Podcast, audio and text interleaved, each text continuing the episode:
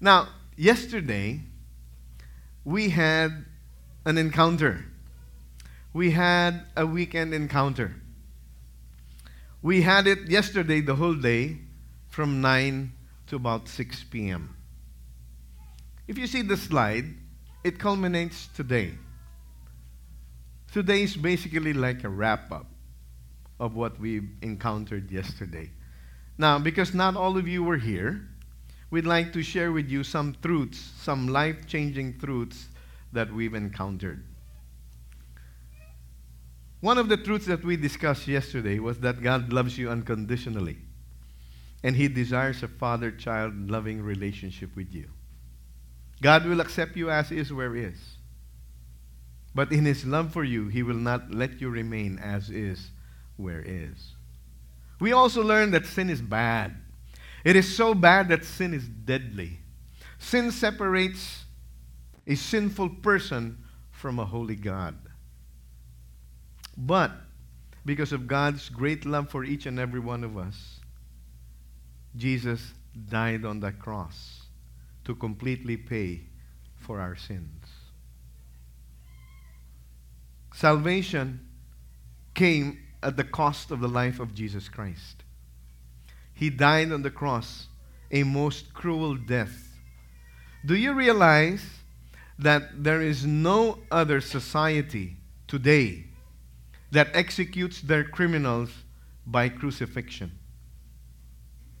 It is so bad that after the Roman Empire, nobody is crucified, nobody is put to death anymore by crucifixion.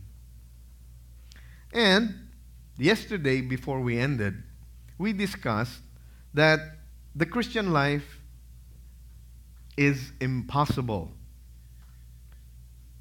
And it is only possible, it's kind of confusing, right? It's impossible, but it's possible. So, what is it? It is only possible through the life of Jesus Christ in you. As you let the Holy Spirit of God fill your life, then you will be able to live a victorious Christian life. So these are just part of what we shared with that group yesterday. And I don't mean to embarrass you. But if you were here yesterday, can you please stand so that people around you can see how many we were? Please stand. If you were here yesterday during that weekend encounter, come on, don't shy. Don't be shy. Stand up. Let's praise God for these people who attended yesterday. Thank you. You may be seated. Not only did we discuss the Bible, we also had three people come up here and share with the group what God has been doing in their life. Our brother Hill, our brother Bobby, our sister Marina. They came up here and shared what God has been doing in their life. And God continues even today. Now, after that encounter, usually you have a spiritual high. Have you ever attended the retreat in the past? Yes. So, what do you experience? You're so, you're so high, you're so gung ho. And then, what now? What's next? Where do I go from here? That's what I would like to share with all of us this morning that after all of that, we need vision and a mission. What in the world am I here for? Now that I have encountered God, what does God want for me to do? Is that a valid question? Would you like to find out the answer? Come back next week. No, I'm just kidding. now look at this. Coca Cola, Colgate, Apple, Mac, Starbucks, Toyota, Rolex, Gucci, Christians. All right? Coca Cola is known for?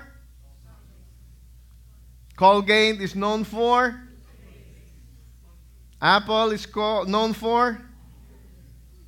Starbucks is known for? Ah, wrong. Expensive coffee.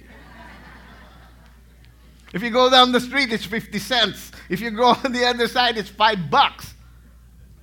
Toyota. Cars. Rolex. Gucci. Ah, Christians. Oy. We don't really know. Why? Some people, because of their witness, because of how they live their lives, even if they say that they're Christians, people see a disconnect. Why? Perhaps they have not understood what their mission, they have not understood what their vision is. Or maybe they have a disconnect between God, God's mission for them and what they believe to be their mission. So, is it important to discuss mission and vision? I believe so. Mission versus vision. Are they the same? Kinda, sorta. So let's look. Mission defines what we do. Vision, on the other hand, is a picture of what we will happen if we will fulfill our mission. Get it? Vision lets us see the future before it comes into being. Now, a lot of those of you in the corporate world, I work for the Department of Public Social Services of LA County. Our mission and vision is that we provide caring and effective service.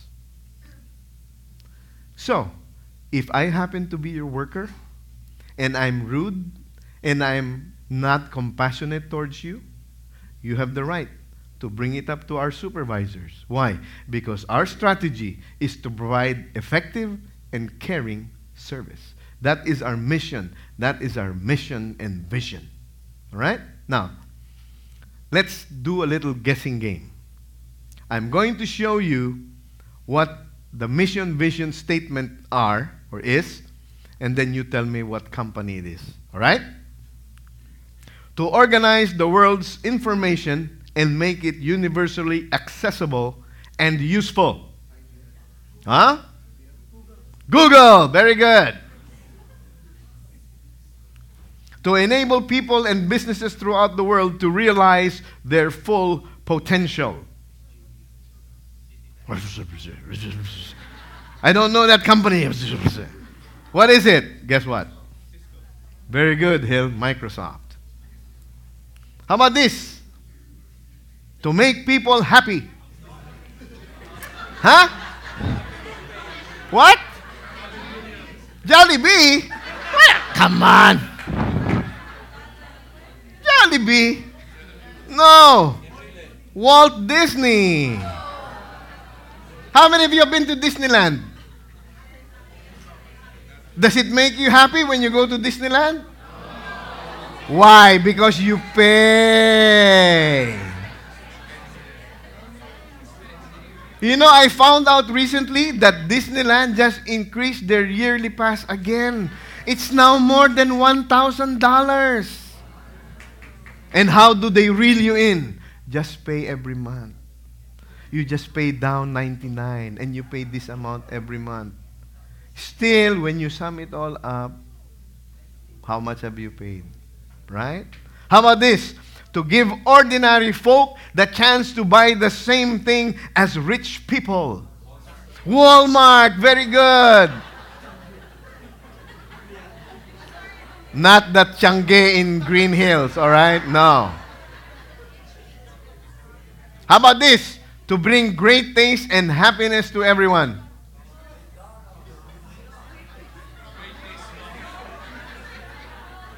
Five, four, three, two, one.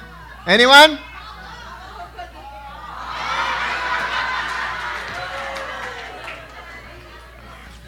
Jollibee! Now look how happy that bee is.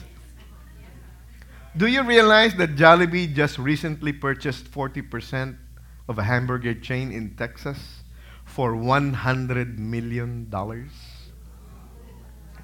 I did a thesis during my college days on Jollibee. They started with a food truck. During that time, it was not even a truck. It had no engine, had a, a large food cart. They bought their products from Goldilocks for their bread. They did this, they did that. And as they grew and grew and grew and grew, now they have their own billion commissary. Because they want this to happen, to bring great taste and happiness to everyone. What is your mission and vision in life? Is it to have a positive impact on the people around you to the glory of God? Mission is a statement. This is what we are supposed to do. It informs. It has to deal with the mind, with the head. You start out with your mission. Why am I here? Then you have a vision, a picture, a snapshot. What will it be in the future? It is supposed to inspire, and it deals with the heart, and it follows if you have the right mission. Now, why do we need vision? Now, this is a true story. I have this ability to make you all disappear. Are you ready?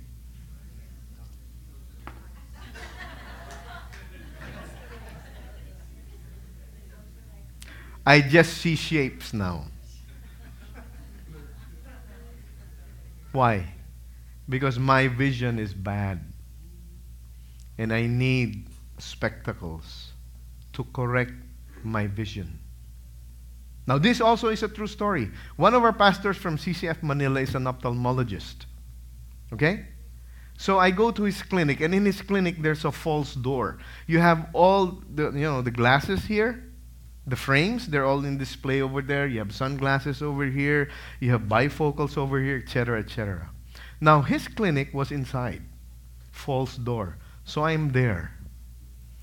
So he sit, sits me down. How about this? How about that? Oh, this is perfect. You know those big things? Then they adjust. Can you see which is black? Is this this? Is this right? Right? So now, and I'm sure he regrets it he asks me to walk around. So he opens the door. And if you know me, I like to joke a lot, right? So with that big thing over there, I go out. Oh, this is really good. I can really see. Where are you? Where are you? So he's like that. All the customers are looking. And he's like, What are you doing to my business? I need a correction of my vision so that I know where I am and I can see where I should be headed.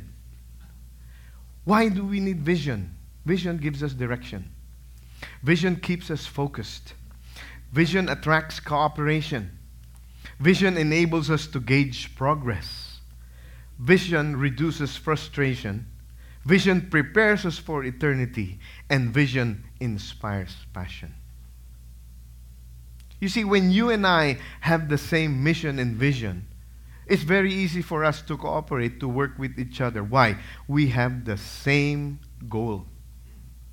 Now, if all of us have different visions and missions, when we, when we need you to be part of this or that, you won't participate. Why? You don't share the same mission and vision. So it's important it is so important, in fact, that the book of Proverbs in chapter 29, verse 18 tells us. Can we read this? Where there is no vision, the people perish. But he that keepeth the law, happy is he. You like that kind of English? Thee thou thine? Like that song. I'm really blessed. You know, those old songs and hymns, they're teaching songs. And God has given our songwriters today the wisdom to modernize it. Be thou my vision. See? Now, I give you another translation, perhaps easier to understand. When people do not accept divine guidance, they run wild. But whoever obeys the law is joyful. Now, do you want to be happy? Yes or no? Yes. go to Disneyland, eat the Jollibee. You want to be happy or you want to experience joy? Now, why do you want to experience joy? Joy is happiness independent, okay? Independent of circumstances. Happiness, on the other hand, is dependent on your circumstance. Joy is a fruit of the Holy Spirit. It is a byproduct of one's personal relationship with Jesus Christ, and that person submits to the control of the Holy Spirit in his life. And he or she can be joyful even in the midst of devastate, devastation, of grief, of trial, of hardship. Joy you cannot manufacture, it is a byproduct of the Holy Spirit in your life. Happiness is fleeting, joy will be with you for all eternity. If you don't have any vision, the writer of Proverbs says, people perish. If you don't have any spiritual guidance, you will grow wild. It's like you're in the forest. You don't have a map. You get lost. And if you're not able to recover, what happens to you? You'll die. Because you have no way in or out of the forest. Matthew 16:26 says, "For what will it profit a man if he gains the whole world and forfeits his soul? Or what will a man give in exchange for his soul?" You and I we have we all have desires, right? We have desires. Now, are these desires necessarily wrong? No. How many of you want to own a house? How many of you want a car? How many of you want a good paying job? How many? Yes, the young people, they're all raising their hands. How many of you need a new iPhone? How many of you need this? How many of you need that? No problem. But it's always an exchange. What will you give up so that you can have this? Now, I want to be the best corporate president. Anything wrong with that? No, but according to Matthew 16, if you and I are running after all these things at the exchange, at the expense of our soul, then what happens to us? We will slip into eternity thinking that we have done what God has asked us to do, and we will be surprised that it is not what God expected me to do. What does it profit a man if he gain the whole world yet forfeit his soul? Or what will you give in exchange for your soul? This morning, I give you an outline, just three points. What is your view of God? What is God's view of you? And what is God's mission for you? As we go to the Word of God, may I please ask all of us to stand as we read from the book of Isaiah. Just a few verses. Let's read, everyone out loud, Isaiah chapter 6, beginning with verse 1. In the year Uzziah's death,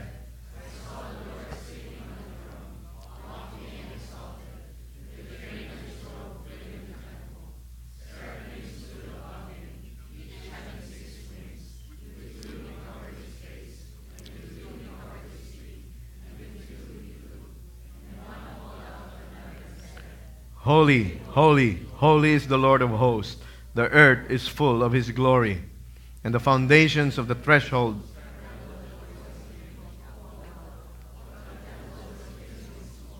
Then I said, Woe is me, for I am ruined, because I am a man of unclean lips, and I live a people of unclean lips, for my eyes have seen the King, the Lord of hosts. Then one of the seraphim flew to me with a burning coal in his hand, which he had taken from the altar with tongs. He touched my mouth with it and said, Behold, this has touched your lips, and your iniquity is taken away, and your sin is forgiven. Then he heard the voice of the Lord saying, Whom shall I send? Who will go for us? Then I said, Here I am, send me. God, we ask you, Lord, to open our hearts, our ears, and our minds to what you would like us to listen to you this morning. God, may we hear and see only what you want us to hear, to say, and to do. God, we commit this time to you, Lord God.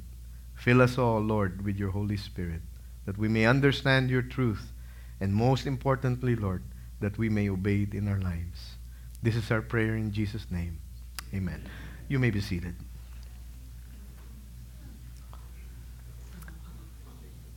What is your view of God? Yesterday, the very first message was entitled The Father's Love. The challenge was your attitude determines your behavior. So it is really important to have the right view of who God is. And Isaiah the prophet, young as he was, he was called to be a prophet of the Lord. And God gave him what? God gave him a vision. And God gave him a vision that we should all appreciate because God is holy.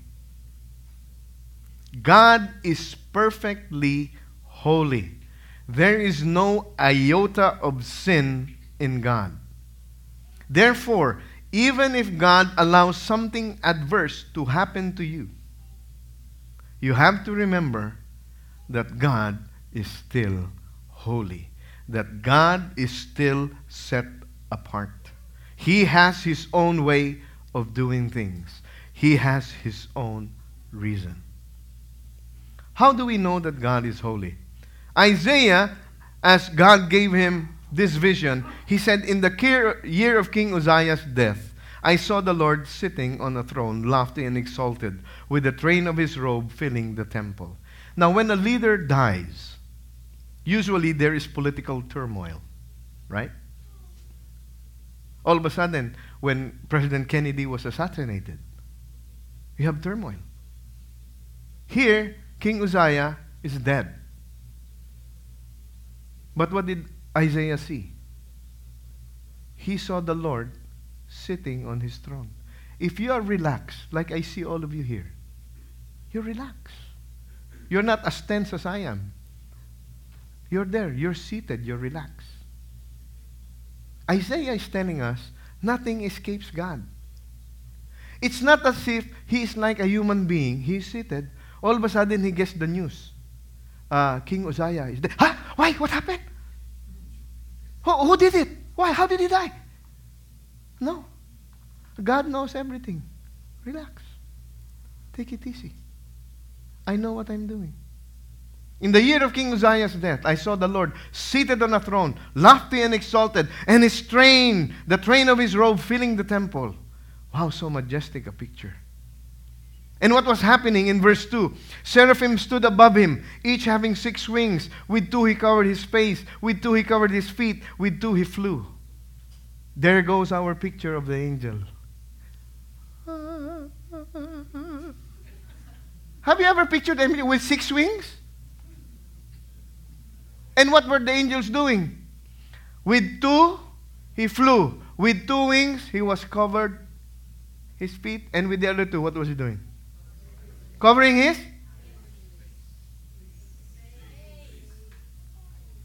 Never mind. The object is this they were worshiping God. They could not even look.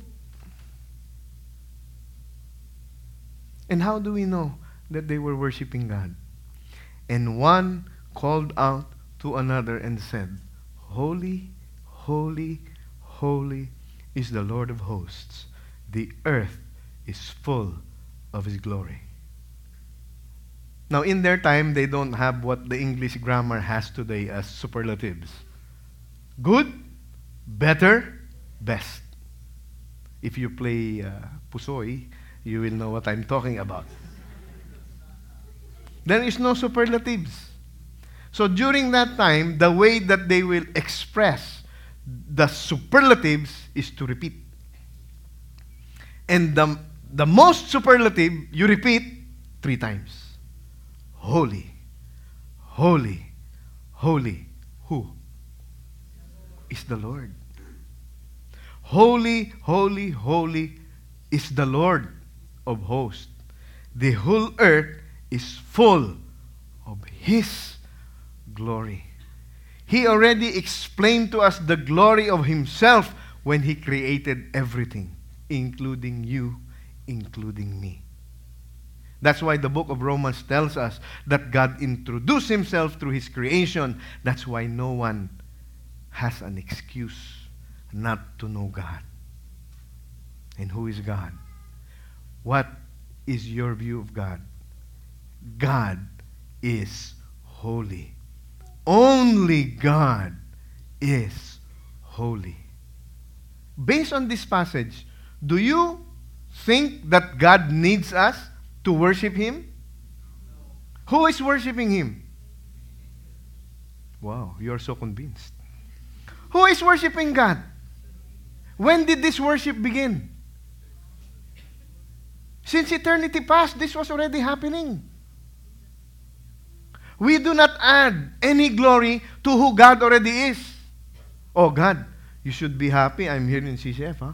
I woke up early. Oh, God, huh? I pay my tithe. The pastor said 10%. I give 10.1. oh, God, I serve I, in the food, huh? My friends, I give double portion. You and I, we cannot add anything to who God already is. Because God is all sufficient. God is all knowing. God is everything. You and I, we cannot add anything to who He is. We just have to acknowledge in ourselves that God is holy.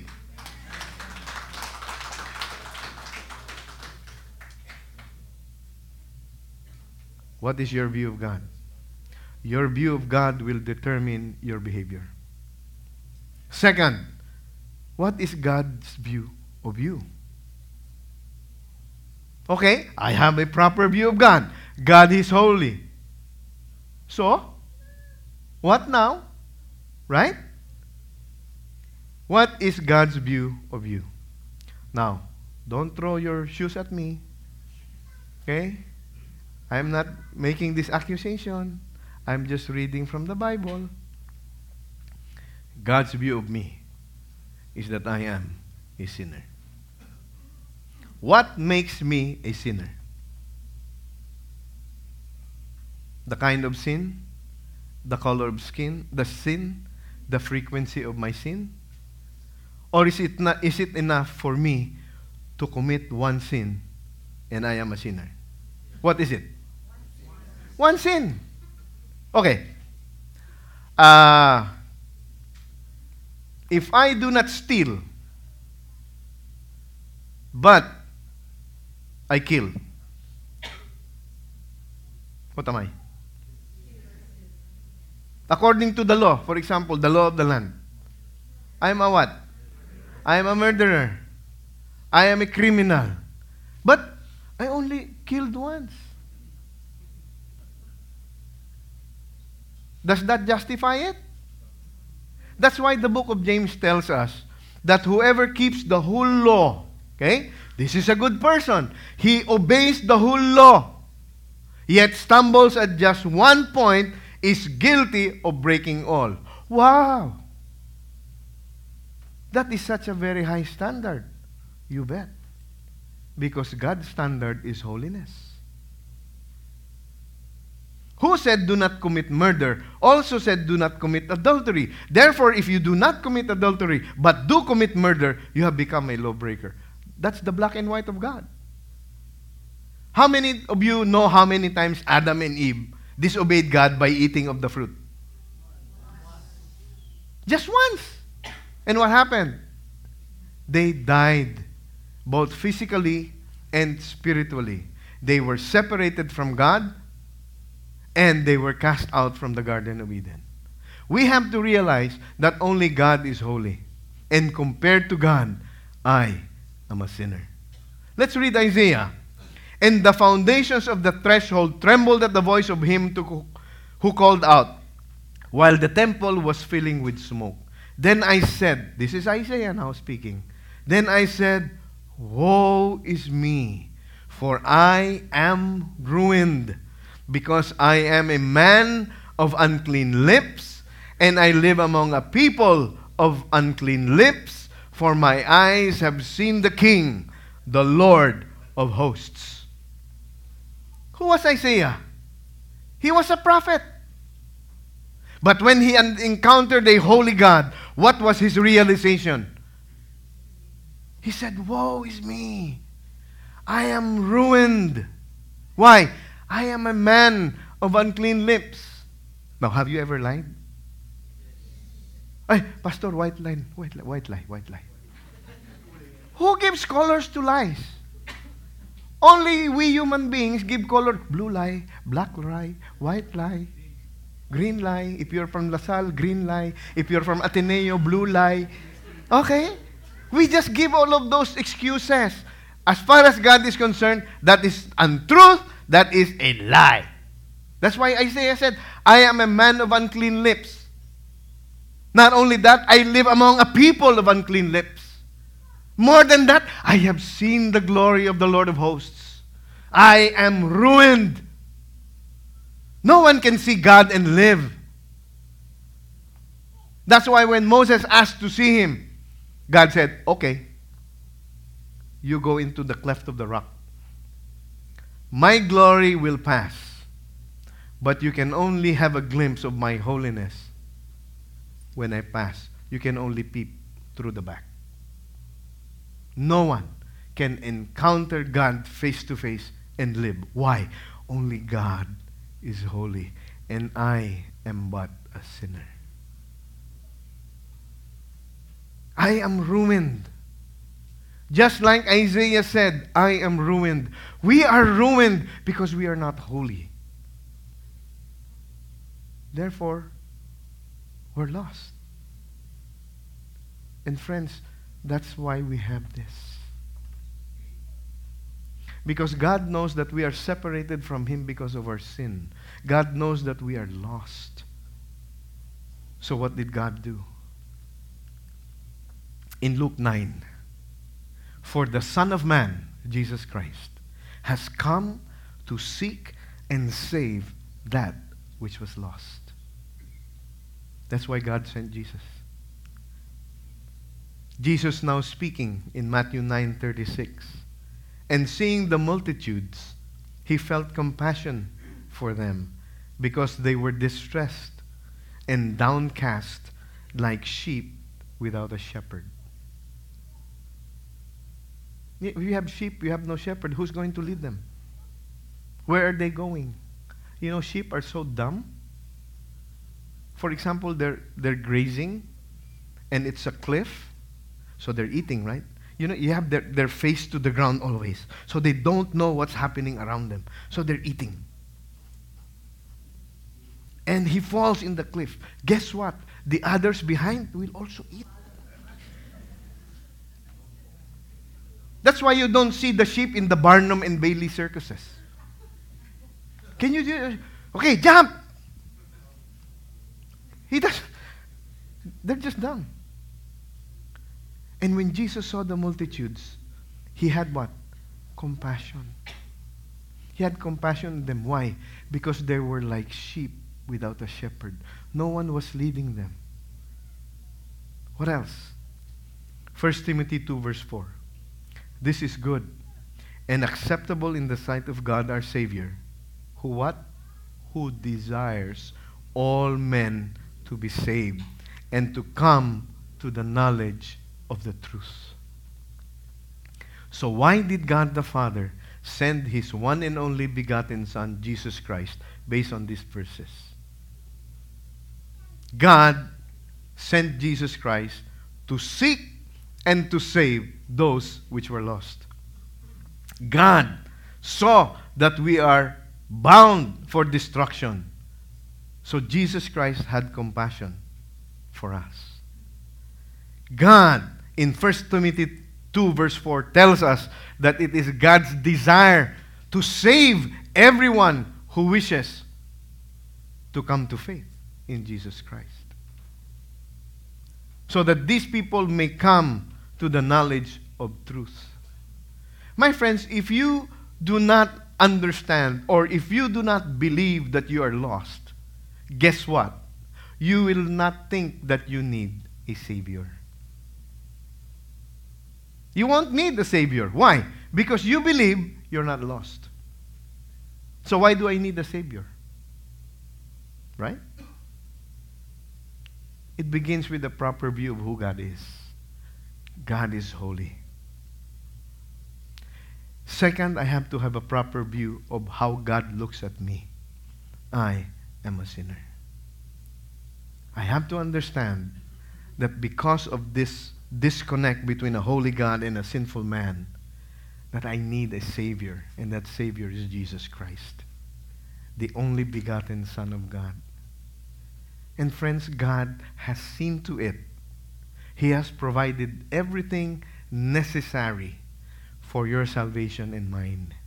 Ephesians 2 8 to 10 tells us, For by grace you have been saved. It's in the past perfect participle. Something that happened in the past continues to have an effect in the present and will continue to have an effect in the future. It's not something you need to guess about. It's already a done deal. It's already been provided. And what is the basis? God's grace. How do we experience this grace? It is a gift of God, not as a result of works, so that no one should boast. For by grace you have been saved, and this not of yourselves, it is a gift of God. How do you accept the gift? If it is offered, you have a choice. Accept it or reject it. It is not by works, lest you boast. When you go to heaven, if you are able to go to heaven, what will you say to God? God, you need to let me in. Why? Uh, I did this. Okay, what else? Well, I did that. Okay, what else? I did this, I did that. How about Jesus? Yeah, I know Jesus. Oh, oh, what else? Oh, you missed the point. There's this story about a rich man who died. And because he had no heir, he had his estate auctioned. There were a lot of very expensive paintings. But there was this one painting that was a portrait of his son. Now, it was not a good painting, to say the least. But it was number one on the auction. So, number one, though, they brought out the painting. Okay, bid. Ugly painting. Nobody wanted to bid. Guys, if this is not sold, we cannot go through the rest. But nobody wanted to bid. They were waiting for the whatever it is over there at the back, right? You usually save the best for last, right? Until somebody places a bid. Once, twice, sold. That concludes the auction. What do you mean? How about the others? No.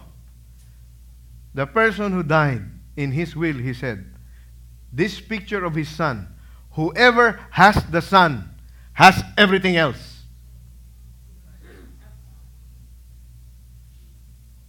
If you have the Son of Jesus Christ, God says you are saved. You have been saved not because of who you are, not because of what you have done or have not done. You are saved on the basis of God's grace towards you. See, it's very clear. Not by works so that no one should boast. Why? We are all created in Christ Jesus for the purpose of good works. It is our responsibility to be good. It is our responsibility to do good to other people. And that is not the means to go to heaven. Why? Because we are sinners. And it only takes an act of God to save you and to save me from the penalty of my sin. That is called the grace of God. You see, we expect what? Justice. Justice is what? You get what you deserve. Hmm. Right? That's good for you. You deserve that. What is mercy? Ah, never mind. It's okay. So you don't get what you deserve, right? But grace is different. Grace is getting something that you never ever deserve. That's why it is a gift. You still have a choice. God does not force His grace on you, He gives you the choice. Your view of God determines your view of yourself. God is holy. I am a sinner. What is God's mission for you then? What is God's mission for you? Let's continue. Isaiah 6. Then one of the seraphim flew to him with a burning coal in his hand, which he had taken from the altar with tongs. He touched my mouth and with it, and said, Behold, it has touched your lips, and your iniquity is taken away, and your sin is forgiven. What did Isaiah do? Prior to this verse, what did Isaiah do? He said, Woe is me. For I am a man of unclean lips, and I live among a people of unclean lips, and my eyes have seen the Lord of hosts. What is that? Is that not a confession of who He is in light of who God is? You see, our problem many times is we com- compare ourselves to other people. Are you and I guilty of that? Well, I'm better than him, and I'm better than her. Therefore, God will accept me. But in God's system, that He alone is holy, we are all in the same boat. So when Isaiah realized that only God is holy, he uttered in confession, Oh man, I'm ruined. I am a man of unclean lips. I'm a sinner, and I live among sinners. And my eyes have seen the Lord of hosts. And when he confessed, what happened? One of the seraphim flew to me with a burning coal in his hand, which he had taken from the altar with tongs. He touched my mouth, and with it said, Behold, this has touched your lips. Your iniquity is taken away, and your sin is forgiven. Have you confessed Jesus Christ as your Lord and Savior? Have you accepted the forgiveness that God is offering to you through the cross of Jesus Christ? And then what happens? Then I heard the voice of the Lord saying, Whom shall I send, and who will go for us? Do you notice the sequence? Isaiah had an encounter with God. He saw how holy God is. In that encounter, he realized how sinful he is compared to God. And in humility, Isaiah, being a prophet as he is, confessed that he is a sinner. And then, because of his confession, he was forgiven. And do you see that small article in grammar? Then, after he had confessed, what happened? Then he heard the Lord. Sin covers God's face. Sin does not allow God to hear. But when you have a right view of God and a right view of yourself, and you take the humility to confess, then I submit to you, you will hear the voice of God. Then I heard the voice of God. And, and God the Father, and God the Son, and God the Holy Spirit, they were talking to each other and they said, Whom shall I send? Who will go for us? Is God sending you? Then I said, Isaiah replied, Here I am send me. If you're like me, to be honest, here I am. Send George. here I am. Send Peter. Don't send me. Send somebody else. Do we have volunteer? Yes. I volunteer. My brother over here. We don't want to take responsibility. Let's be responsible to have a right view of God that only God is holy, to have a right view of God's view of us that we are sinners, and that we humble ourselves and confess, and then God can begin to use us. Because then we will be able to hear what God wants us to do. But without A, B, you cannot get to C. We need to have the right vision of who God is and what God wants us to do. Now, not all people have the same mission and vision, okay? Look at some of the people from the Bible. Abraham, what was his mission? To leave his homeland and be a father of a great nation. Moses, his vision was to lead the people out of Egypt. Joshua, his mission was to conquer the promised land. Nehemiah, his mission was to rebuild the walls of Jerusalem. And in the New Testament, the Apostle Paul, his mission was to evangelize the Gentiles. Now, where did all of this mission and vision statement come from? From God. They had different roles to play, but this was still part of God's great plan for the salvation of man. Because who is the ultimate blessing from the lineage of Abraham? Jesus. In Matthew chapter 1, if you read the genealogy of Jesus, it says, Jesus, the son, the seed of Abraham. So you see in God's great plan, all of these are role players. The main character from beginning to end in the Bible is Jesus Christ. God's redemptive plan of salvation for sinners like you and me. Paul's mission was different. Paul, then called Saul, was a Pharisee he was a religious leader. He was part of the elite group. Now, when people were beginning to put faith in Jesus Christ, they began to turn their back on their religion. This irritated, to say the least, the Apostle Paul. So he said, If anyone belongs to the way, meaning Jesus Christ, I'm going to put them in jail. He was so committed to what he believed his mission and vision was that on the road to Damascus, he asked the high priest, Can you give me a piece of paper? Saying that in my journeys, if I encounter anyone who believes that Jesus Christ is the Messiah, I have the authority to put them in jail. So he got that. He got his mission order.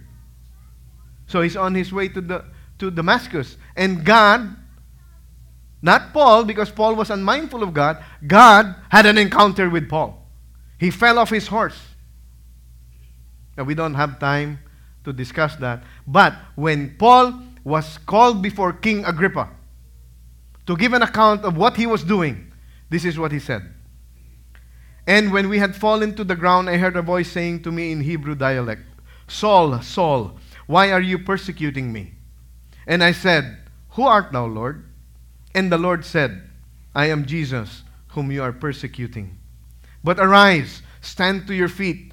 For this purpose, for this mission, I have appeared to you to appoint you as a minister and witness not only to the things which you have seen, but also to the things which I appeared to you, delivering you from the Jewish people and from the Gentiles to whom I am sending you to open their eyes so that they may turn from darkness to light, from the dominion of Satan to God, in order that he may receive forgiveness of sins and an inheritance among those who have been sanctified by faith in me. Consequently, King Agrippa, I did not prove disobedient to the heavenly vision. God sends you wherever he wants to send you. Paul was sent to the Gentiles. Now, who are the Gentiles? If you are not a Jew, then automatically you are a Gentile. Is anyone here of the Jewish faith? Yes or no? Or you're asleep? Is anyone here who is a Jew? No. If we are non Jews, what are we? Gentiles. All right? Just to be sure. Because that's what the Bible teaches us. If you are not a Jew, you are a Gentile. So, what was Paul's mission? To bring the gospel, to leave the Jewish faith, to bring the gospel to the Gentiles. Early on in church history, Peter was the one given the task. Peter, you go to the Jews, you bring the gospel of Jesus Christ. That's why yesterday, how many were baptized in one day? Those of you who were here and you remember. 3,000. Why? It was Peter sharing to the Jews. Paul, on the other hand, was sent to the Gentiles. That was his mission. And how do we know that he fulfilled his mission? What did he say to King Agrippa in the last line? King Agrippa, I did not prove disobedient to the heavenly vision. Now, all these famous men of the Bible, they had their own mission, they had their own vision. God wanted them to do different things in line with the grand scheme, the master plan of God for salvation. Now, if you're here this morning, I want to let you know you have a mission you have a vision. Matthew 28 18 to 20 tells us, And Jesus came up and spoke to them, saying, All authority has been given to me in heaven and on earth. Go therefore and make disciples of all nations, baptizing them in the name of the Father and the Son and the Holy Spirit, teaching them to observe all that I commanded you. And lo, I am with you always, even to the end of the age. Whose mission is this? Everyone who calls himself a disciple, a follower, a believer of Jesus Christ should have this mission vision statement for himself or herself. There is no other mission and vision for you if you are a follower of Jesus Christ. Who is this giving us this mission? He introduces himself as Jesus Christ. All authority, both in heaven and on earth, has been given to me. Therefore, I am telling you, go and do what? That is our primary mission and vision in life. As we go about our daily routine, we must be cognizant, we must be aware that we have a mission to bring the gospel of Jesus Christ to anyone and everyone willing to listen. And to help these people grow in their faith. Because as a Christian, that's stagnant. When you become a disciple, it means you are a follower. It's not enough to be converted to Jesus Christ. God never called us to make converts, He called us to make disciples. That's why we have this. How do we make disciples? Share with them all about the love of Jesus Christ. Help them to grow. Help them to read the Bible. Help them pray. Establish them in a small group when they will be helped. What else do we need to know? Here, make disciples. What else are we supposed to do? Baptizing them in the name of the Father, the Son, and the Holy Spirit. Guess what? Four of you are going to be baptized today. Right here behind this banner, we have a baptistry. And we're going to baptize you. Now, we don't just baptize anyone. Because only disciples, only committed followers of the Lord Jesus Christ should be discipled and should be baptized. So this is not a ceremony. This is a testimony. This is my commitment to the Lord Jesus Christ that I will follow him all the days of my life, no matter what. When we teach the Bible, according to the passage, we don't teach them just for information. Teaching them what? Teaching them to obey. Teaching them to observe, teaching them to follow. Why? We don't want to make Bible scholars. God gave us the mission to make disciples.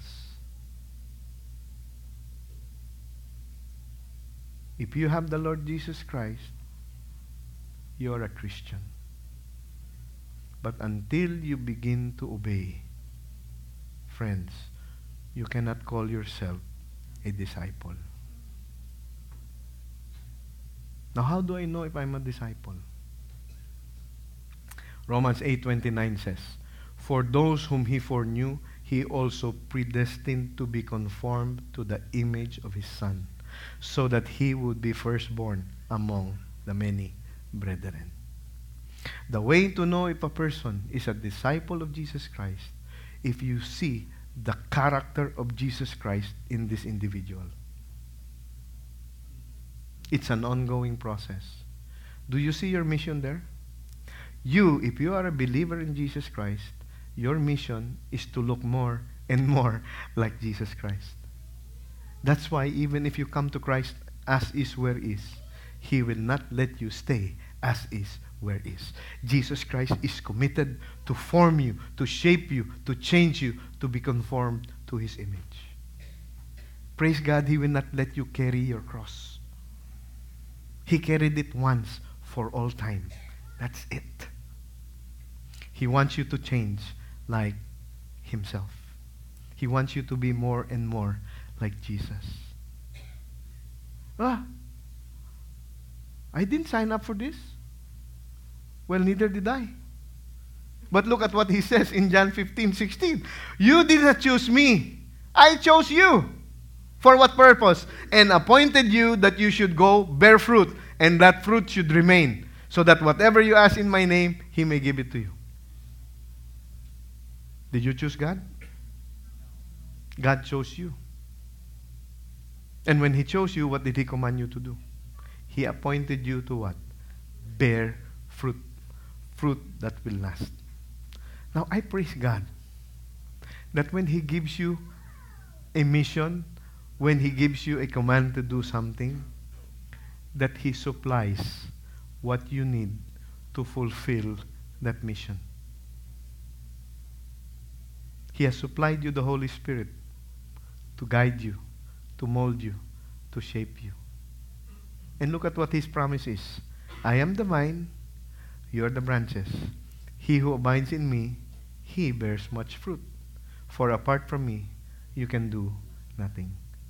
Have you observed vines? What do they do? They just hang. Right? The branches, they just hang. It is the branch, the main branch, that supplies the nutrients to the branches. The branches are relaxed. They just go about what they're supposed to do. It is the vine that supplies everything. And who is this vine? Jesus. I am the vine, you are the branches. What do we need to do? Abide. What does the word abide mean? Just stay connected. Just draw from the sufficiency of Christ. And what will be the outcome? You and I will bear. Fruit that will last. What else can we be assured of? Paul writes, I am confident of this very thing, that he who began a good work in you will perfect it until the day of Christ Jesus. Will God work in your life? Do you need to do anything? Yes. You have to abide. You have to continue. You have to obey. But what is the promise? God will see it through fruition. God will see it through perfection. God will see to it that you will bear much fruit. All I need to do is abide. All I need to do is stay connected. All I need to do is keep on obeying God. Because discipleship is teaching them to obey. If I do not love God, why will I obey God? What is in it for me? What is in it for these people from the Old Testament and the New Testament? What would it be for Paul? That he would give up everything and become a tent maker to bring the gospel of Jesus Christ to Gentiles who would like to kill him. Why? Because you know what? God gives us a mission. But God also is a rewarder. Paul writes uh, towards the end of his life, he said, I have fought the good fight. I have finished the course. I have kept the faith. In the future, there is laid up for me the crown of righteousness, which the Lord, the righteous judge, will award to me on that day. And not only to me, but to all who have loved his appearing. God is a rewarder, friends. God will reward you. But in the meantime, while I'm waiting for my call to eternity, my life here on this earth should be pleasing to God. He says in 2 Corinthians 5, verse 9 and 10, Therefore, we also have as our ambition, whether at home or absent, to be pleasing to Him. For why? We must all appear before the judgment seat of Christ, so that each one may be recompensed for his deeds in the body according to what he has done, whether good or bad. God is a rewarder. Hebrews 11:6 tells us that without faith it is impossible to please God. For everyone who comes to God, number 1 must believe that he is, number 2 that he is a rewarder to those who earnestly seek him. So if you want to embrace the mission and vision that God has given you, embrace it full on, knowing that God is with you, God will supply what you need, and God will reward you for your faithful service. That's why he says, "Well done, good and faithful servant." Enter the joy of your master. Enter the rest of the King of Kings and the Lord of Lords. Serving the Lord will not tire you out. Giving your best to the Lord will not deplete you because He will reward you, and His reward is out of this world. What is God's mission for you? I submit to you, your mission is crystal clear. That I need to be a disciple. And that I need to make disciples of others.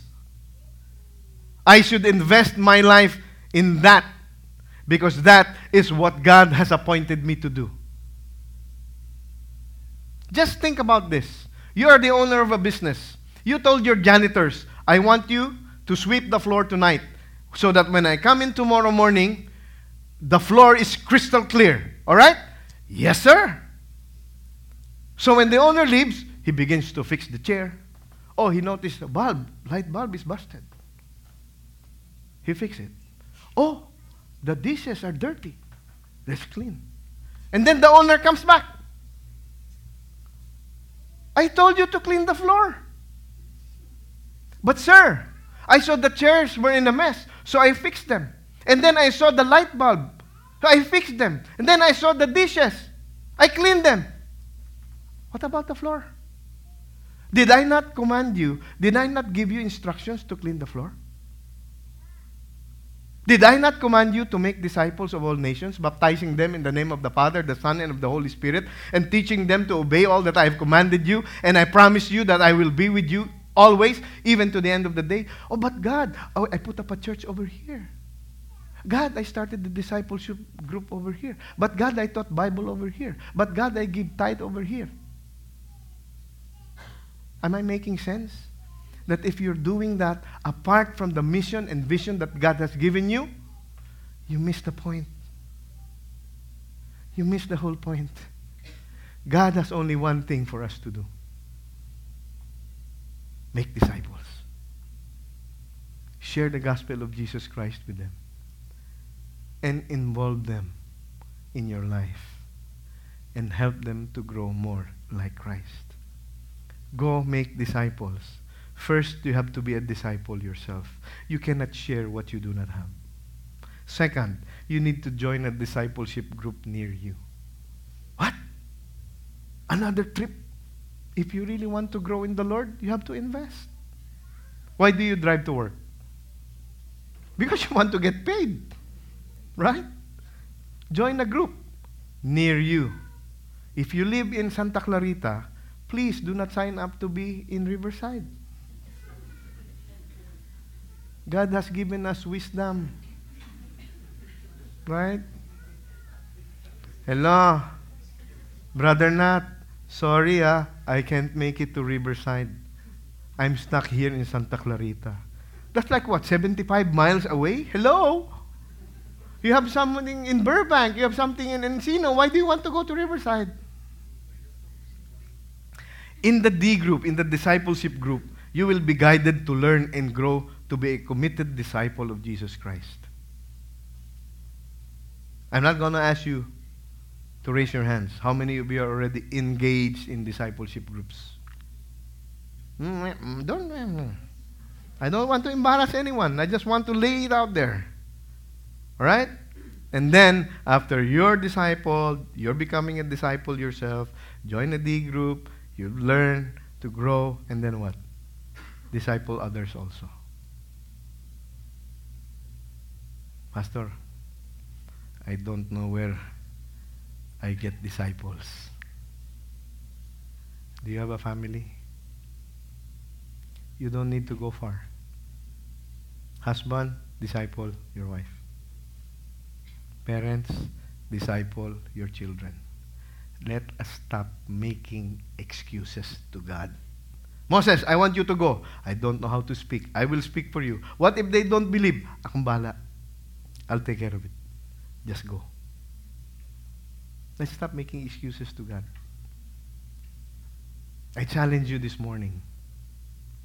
Embrace the mission and vision that God has given to you. Why?